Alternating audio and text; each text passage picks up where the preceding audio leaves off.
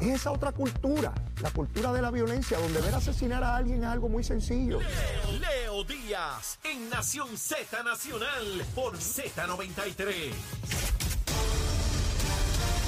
Buenos días, soy Carla Cristina informando para Nación Z Nacional los, titular, en los titulares, una auditoría de la Oficina del Contralor sobre el manejo de fondos de ayuda para atender la emergencia del COVID-19 en el Departamento de Salud reflejó deficiencias relacionadas con la compra, desembolso y recibo de bienes tras la declaración de estado de emergencia por la pandemia y de otra parte. Una investigación del Centro de Periodismo Investigativo reveló el Departamento de Educación no cuenta con planes alternativos para retomar la enseñanza en las escuelas donde los servicios básicos de agua y energía eléctrica no se han restablecido ni ha equipado los planteles con cisternas y generadores eléctricos para hacerlas resilientes. Y por otro lado, el presidente de la Comisión de Agricultura de la Cámara de Representantes, Jorge Alfredo Rivera, reveló ayer que el programa Regrow, que incluye una asignación federal de 92.5 millones de dólares destinados a ayudar a pequeños agricultores afectados por el huracán María, solo ha atendido 288 casos y solamente ha desembolsado 19 millones de dólares. Esto en parte por la burocracia federal y también el manejo local del programa, estaba asignado al Departamento de la Vivienda y luego lo asignó al Fideicomiso de Ciencias y Tecnología y en agosto del pasado año fue transferido por el gobierno central al Departamento de Agricultura. Y en temas internacionales, el presidente de Estados Unidos, Joe Biden, prorrogó por un año más la emergencia nacional en relación a los narcotraficantes afincados en Colombia. Esto en vista de que, según el mandatario, las acciones de estos siguen representando una amenaza inusual para la seguridad de la política exterior y la economía estadounidense. Para Nación Z Nacional les informó Carla Cristina. Les espero mi próxima intervención aquí en Z90. Que venimos bajando, mire, chévere, aceleradamente. Na- Nación Z Nacional por la Z. Vamos allá, ahí está, mire. Nación Z Nacional. Mire, mire en pantalla ahí en Facebook, en Nación Z, búsquelo, bájelo, mírelo. Ahí está el fuego encendido en el cañaveral. Oye, y el chamaco que siempre pasaba en, en- en- en la bicicleta, ya no pasa. Yo no sé si se quemó el cañaveral, tengo que chequear. Se lo, se lo llevaron, se lo llevaron. Mire, ahí está el fueguito, el fueguito liquidando la cosa, como tiene que ser. Bueno, les explicaba antes de la pausa cómo se da estos fenómenos de los recaudos. Esto no se puede subestimar. Y no importa cuánto intentes criminalizarlo algunos sectores, que se están cogiendo chavos. Así se financian las campañas, ¿sabes? En los pueblos democráticos hay que financiar las campañas. Se acabó. Todo lo demás es gusanga para decir que sea aquello que lo otro. Mire, ahí están, todos los partidos recaudan. Victoria Ciudadana con 24 mil. ¡Ay, quién le dio ese chavito! Si ellos dicen que no se pueden bregar con chavitos, ahí tienen chavos, que se dejen de bobería. Proyecto Dignidad, también están dignidosos. Tienen casi 10 mil pesitos ahí. Sí, es el diezmo. Ahí está la cosita. Mire, así es la cosa. Hay que buscar chavos para campaña, para pagar la casa, para pagar la luz. Es con dinero. El que le diga otra cosa trata de cogerlo de tonto usted. Y usted decide a quién le da o no le da a nadie. Es un asunto de cada cual. ¿Qué quiere dar o no dar? Se acabó. Lo importante es darlo conforme a la ley. Mire, cuando yo presidía el PNP allá en el 2001, hubo un grupo que dijo, hay que liquidar la leyito que está creciendo mucho. El nene está-. Lo pusimos ahí porque creíamos que podíamos dominarlo, pero este pájaro camina por sus propias patas y, y decide las cosas él y quiere imponerse y quiere ser candidato y aquello y lo otro. Va, va, va. Hay que liquidarlo temprano. ¿Y qué decidieron? Lo primero que usted corta, esto es como la milicia. Cuando usted está en el ejército, usted le corta al enemigo las líneas de suministro. ¿Qué son las líneas de suministro? La luz, el agua, usted rompe las represas, eh, las plantas eléctricas, usted lo deja eh, con, con las bombas, usted le destruye su infraestructura para luego entra el ejército. Y usted toma ese territorio. Eso es lo que intentaba Putin, o está intentando con Ucrania, ¿verdad? Pues lo primero que usted corta son las líneas de suministro. Si no llega dinero, no se pueden mover, no pueden pautar anuncios, no puede ir a las actividades, papá. Pues eso hicieron con Leito. Le cortaron las líneas de suministro. Bueno, hablaron con los dueños del edificio del PNP para que me demandaran por una deuda de arrendamiento. Porque que yo debía montones de chavos en arrendamiento. Eso hicieron, ¿sabe? Y me radicaron una demanda. ¿Usted sabe de cuál era la deuda? La deuda era una deuda vieja del PNP de arrendamiento del edificio. Pero lo que yo lo explicaba, los titulares eran, Leito no paga la renta en el PNP. ba, ba, ba, ba, ba, ba, ba". ¿Ve? ¿Qué querían demostrar? Ah, este pobre muchacho, jovencito, no puede pagar ni el comité, bendito, este pájaro hay que sacarlo de ahí, buscar a alguien que pueda. Sí, es una estrategia fenomenal, fenomenal, y yo no tuve cómo combatir eso. No llegaban los recaudos. ¿Ve? Eso es una manera de aniquilarlo. Hay dos formas de liquidar a alguien. O usted le da un balazo o lo encierra en un cuarto y no le da comida. En las dos lo va a matar. En una por acción, en una por omisión. En una porque usted afirmativamente lo liquida y en otra porque le corta las líneas de suministro. Y cualquier organismo, cualquier organismo que usted no le dé lo que necesita para vivir va a morir. Así mueren también las candidaturas. Si no tienen alimentos, si no tienen recursos económicos, no puede viabilizarse esa candidatura, porque no puede pe- depender de entrevistitas que le den por ahí. Por ejemplo, a mí en la alcaldía de San Juan, no me atacaba la prensa, pero me ignoraban como si yo no existiese. Todo era con Yulín, Yulín, Yulín, Yulín, Yulín, Yulín, Yulín, y la ponían, un tremendo, una diosa. Y Leito no aparecía en ninguna foto, no aparecía en los canales de televisión, no me entrevistaban, no iban a mis conferencias de prensa y me liquidaron. Entre otras cosas, ¿verdad? No digo que fuera solo por eso. En mi caso, me encerraron en el cuarto y no me dieron alimento. Y no existe, si no existe, si yo no lo veo, no lo conozco, no sé dónde está, pues no existe. Lo que usted no ve, lo que usted no escucha, lo que usted no percibe a través de sus sentidos, pues no existe, nunca existió. Así de sencillo esta gusanga. Por eso es que es importante los recaudos, porque aun cuando haya sectores de prensa que pongan en mala luz al gobernador o no lo cubran o digan, pongan solamente sus enemigos, él tiene los chavitos para mandar su ejército y sus bombitas y sus tropas, ¿ves? Y pautar anuncios, taca, taca, taca, taca, taca, taca, porque si no está liquidado. Y el movimiento estadista y los estadistas saben, o deberían saber, los candidatos de- del PNP, que si no tienen el dinero están muertos. Porque los sectores de opinión pública no les van a dar entrevista y si le hacen una entrevista es para ponerlo como que son hijos de, de Satanás. Sí, así es la cosita. Yo lo he visto por décadas. Los que son candidatos estadistas tienen que trabajar tres veces más que un candidato de otro partido para poderse proyectar. Bueno, yo en lugar en el 2016 la proyectaban como si ella fuera presidenta de un partido de dos millones de electores. Sí, así es esta gusanguita. Al que quieren proyectar, lo van a proyectar extraordinariamente bien y nunca van a hacer a los estadistas. Y los programas de análisis de televisión y de búsqueda y las investigaciones, todos van a ser en contra de los estadistas. No investigan a otros. Así es. Por eso es que es importante el millón y medio que tiene Pedro Pierluisi. Mire, para combatir el terrorismo, seguro, tiene que pelear. Sí, ya él sabe, llegó ahí a, tiro limpio, bajo las condiciones más inhóspitas. Pero el Partido Popular tiene un enorme reto que podrían superar, por supuesto. No hay mensaje y no hay mensajero. No hay mensajero. Y el que escojan tiene que partir de cero a empezar a buscar chavitos. De cero, porque el que llegue tiene que empezar a recoger pues, como candidato a la gobernación. Eso no es fácil. Recoger dinero es, es bien complicado, bien, bien complicado. Hay personas que le dan a, a todos los partidos políticos y a todos los candidatos y toda la cosa, hay otros que solamente le dan a un sector. Cada cual decide cómo invierte su dinero. Así que, nada, quería compartir con ustedes esa data que para mí es muy importante. Vamos a ver si cambia. Yo debo suponer que los medios de comunicación deben estar haciendo este análisis comenzando el año entrante. Ya estamos en octubre, no creo que volvamos a ver esta estadística eh, para el mes de diciembre, pero abriendo enero y febrero vamos a volver a ver cómo cerró el año y cómo comienza el año preelectoral. ¿Saben qué? Estamos casi a mitad de, de octubre. En dos meses y medio entramos al año preelectoral. En enero solo faltan 10 meses para que los candidatos tienen que llevar los papeles para radicar las candidaturas. Esto ya estamos en medio de las elecciones, mis amigos. Mire, celebramos Halloween, nos comemos el pavito, nos comemos el lechoncito y rápido estamos en febrero los enamorados. Y en febrero el Partido Popular con los enamorados se van a dar muchos besitos, ¿sabes? Ese es el mes de los enamorados. Hay que escoger quién preside el Partido Popular y su junta de gobierno. Vamos a ver quiénes salen ahí. Cómo se proyecta, cómo se perfila, cómo se anticipa la cuestión electoral. Pero ahora quiero hablar de, de mi buena amiga, de la nena querida, Luma Lumita Lumera, Luma Lumita Lumera. Mire, eh, la prensa hoy da cuenta de expresiones que hizo Edison Avilés de Liz. Repito, Edison Avilés de Liz. Este señor, que es abogado e ingeniero, preside el negociado de energía.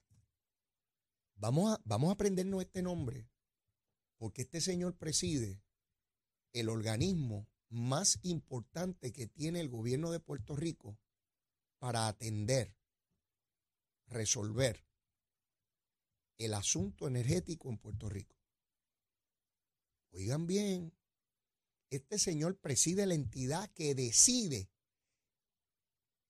qué hace o qué no hace o qué se le aprueba o qué no se le aprueba a Luma y a la Autoridad de Energía Eléctrica y a los operadores de plantas privadas en Puerto Rico como Ecoeléctrica. Este señor tiene un poder sobre eh, los elementos de energía en Puerto Rico inmensísimos. Porque no importa lo que diga quien sea, el gobernador, la legislatura, los alcaldes, él tiene una ley que dice que ellos son los que deciden. Él y los demás comisionados. Este señor dice, y ahora yo empiezo a entender un poco mejor esta dinámica, y no la entendía bien porque como ellos no hablan mucho, pues no hay manera de saber qué tienen en la cabeza. Yo escuchaba a Josué Colón diciendo, mire, es que no nos aprueban unas cosas ahí en el negociado de energía. Edison Aviles dice, mire, todos los programas de mantenimiento de la planta nosotros los aprobamos. Con eso no hay problema. Ahora, nos están pidiendo gasificar plantas. Y nosotros creemos que eso es absurdo. Y cuando leí que dijo eso, yo dije, pero ¿cómo va a ser absurdo? Miren cuál es el racional. Yo no sé si él está correcto o no, pero ahora empiezo a entender las decisiones del negociado. Él dice que coger unas plantas que se construyeron para 20 años y tienen 50 y 60 es absurdo porque esas plantas ya no dan más. Y ponérselas a gasificar es poner a gasificar un carro antiguo que no corre ya. Y a mí eso me hace sentido, parece lógico, parece sentido común. Digo parece porque yo no soy ingeniero y no sé nada de eso. Estoy tratando de describirle a ustedes lo que vi, lo que leí y lo poco que pude entender, ¿verdad? Porque yo no soy muy inteligente, estoy hablando de lo que pude entender. Él dice que nosotros tenemos que crear plantas nuevas. Pero esas plantas pueden tardar en construirse ocho años, ¿eh? A rayo, ocho años. Si yo tengo un problema aquí de emergencia, ¿cómo que ocho años? Pues sí, crear plantas nuevas si es si podemos construirla, porque donde quiera que propongan construir una planta va a salir montones de grupos así que ahí no es. Olvídese dónde decidan ponerla, va a haber grupos que van a decir, ahí no. Porque aquí está el, guabá, aquí está la lagartija, aquí está la gallina culeca, aquí se, se, eh, siembra este coco rayado. Eh, olvídese, lo que sea. Algo van a decir que, no se puede. Porque aquí hay una cosa indígena, que, ahí era donde, donde bailaban los indios, qué sé yo. Así que estamos hablando de ocho años para construir plantas.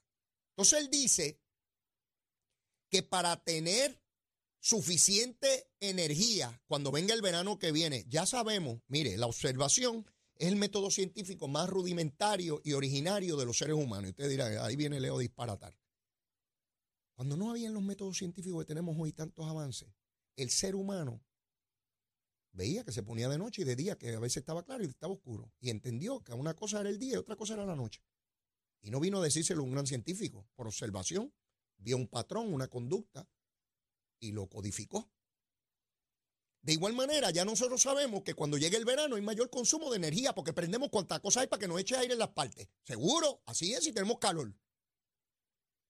Quiere decir que tenemos un consumo mayor, pero las plantas esas anticuadas, las cafeteras, no dan para tanto y cuando van dando tanta energía, ¡pa! se rompe una.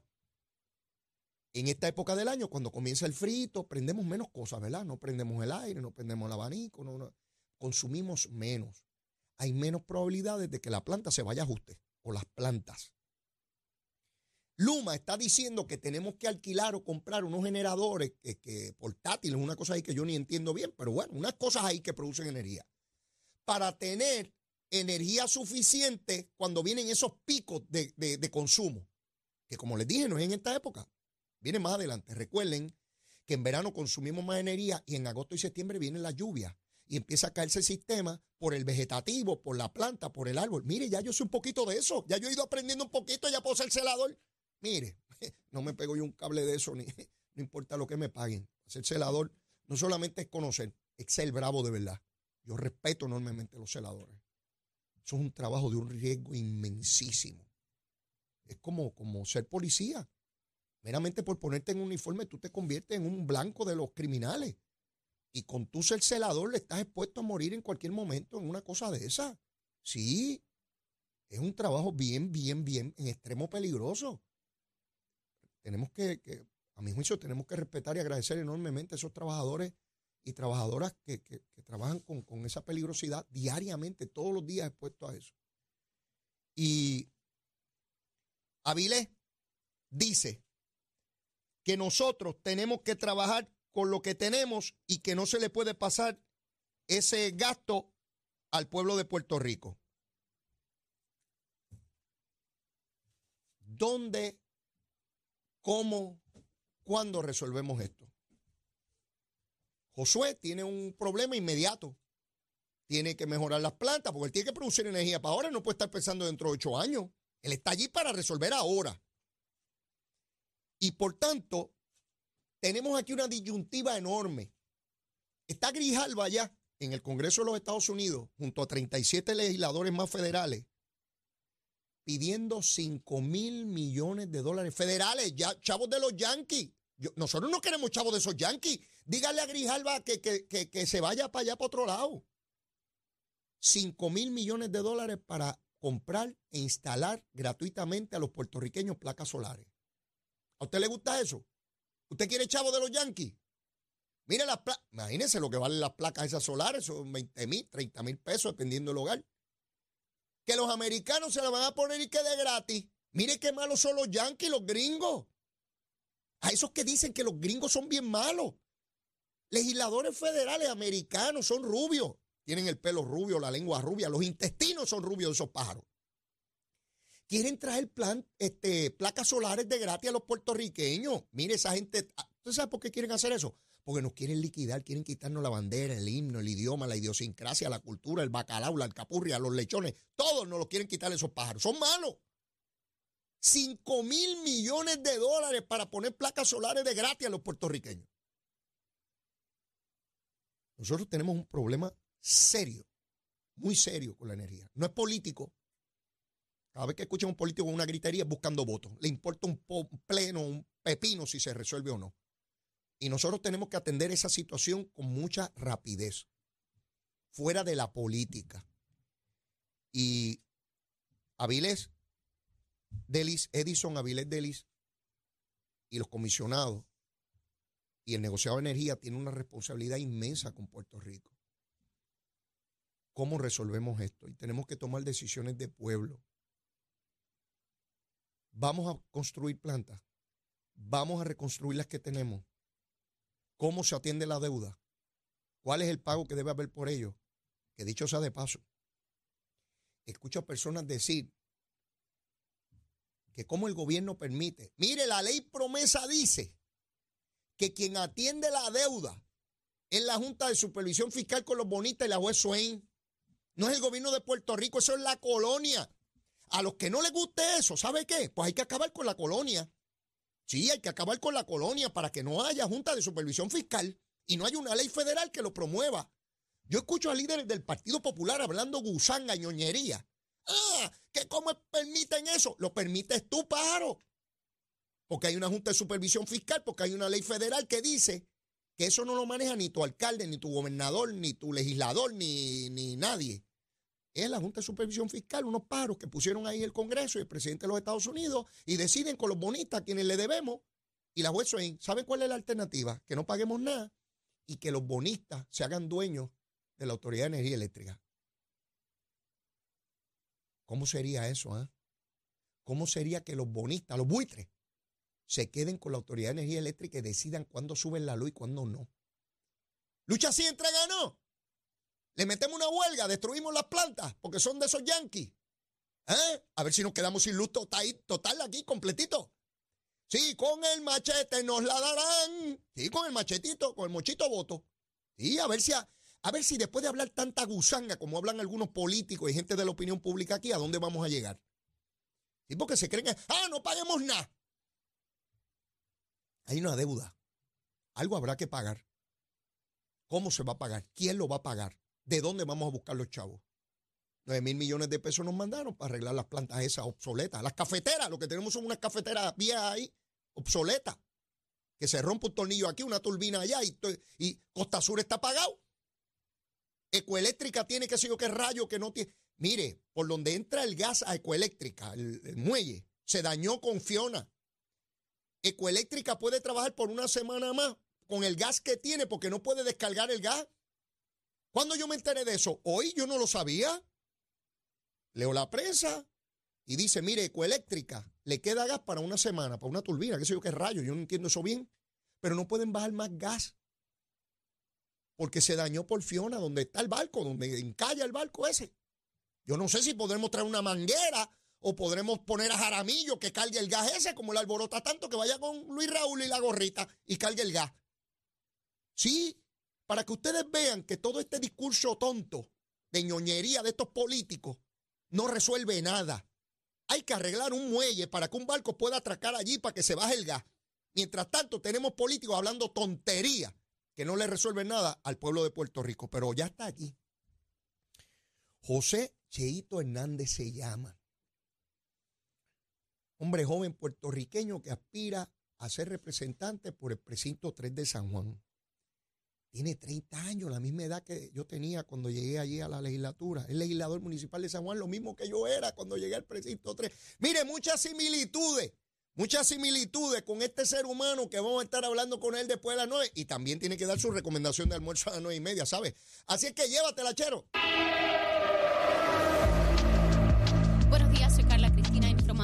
Z Nacional. En el tránsito continúa el tapón en algunas de las vías principales de la zona metropolitana, como la autopista José Diego en el área de, Beal, de Vega Alta en dirección a Dorado y más adelante también entramos desde Bucana hasta la zona de Atorrey, igualmente la 165 en la intersección con la carretera PR22, esto en Guaynabo, la carretera número 2 también entre Xochitl y Caparra, el expreso Valdoriotti de Castro, entramos desde la ruta 66 hasta la entrada al túnel Minillas en Santurce, el expreso de Trujillo en dirección a Río Piedras, la autopista Luis Aferré entre Montelledra y el área del Centro Médico y la 30 entre Juncos y Gurabo. Más adelante actualizo esta información para ustedes, ahora pasamos con el informe del tiempo. Esta cápsula del tiempo es traída a ustedes por Toledo.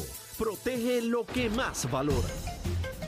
Servicio Nacional de Meteorología nos informa que hoy tendremos un cielo despejado con bruma provocada por polvo del desierto del Sahara. Sin embargo, no se descarta que tengamos aguaceros aislados moviéndose sobre sectores del este en horas de la mañana, pero no se espera que estos dejen acumulaciones significativas de lluvia. Ya durante la tarde se espera el desarrollo de aguaceros y tronadas en el cuadrante noroeste que pudieran ser fuertes ocasionalmente y causar inundaciones urbanas y de riachuelos.